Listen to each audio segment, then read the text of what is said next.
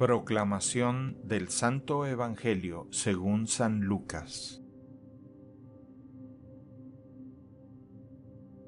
En aquellos días Jesús dijo a sus discípulos: Lo que sucedió en el tiempo de Noé, también sucederá en el tiempo del Hijo del Hombre.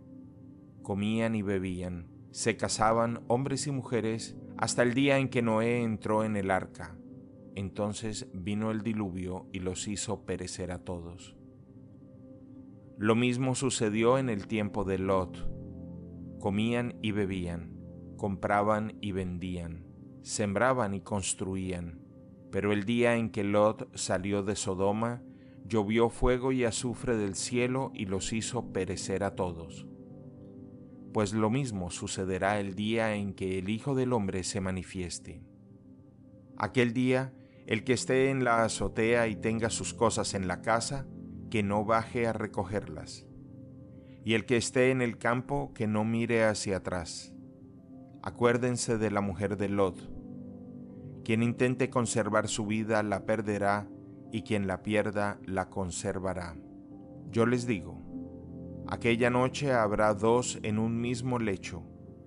Uno será tomado y el otro abandonado. Habrá dos mujeres moliendo juntas. Una será tomada y la otra abandonada. Entonces los discípulos le dijeron: ¿Dónde sucederá eso, Señor? Y él les respondió: Donde hay un cadáver, se juntan los buitres. Palabra del Señor.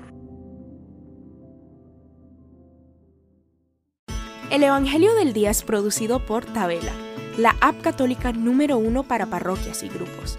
Para escuchar este episodio y mucho más contenido de devocional católico, descarga la aplicación Tabela.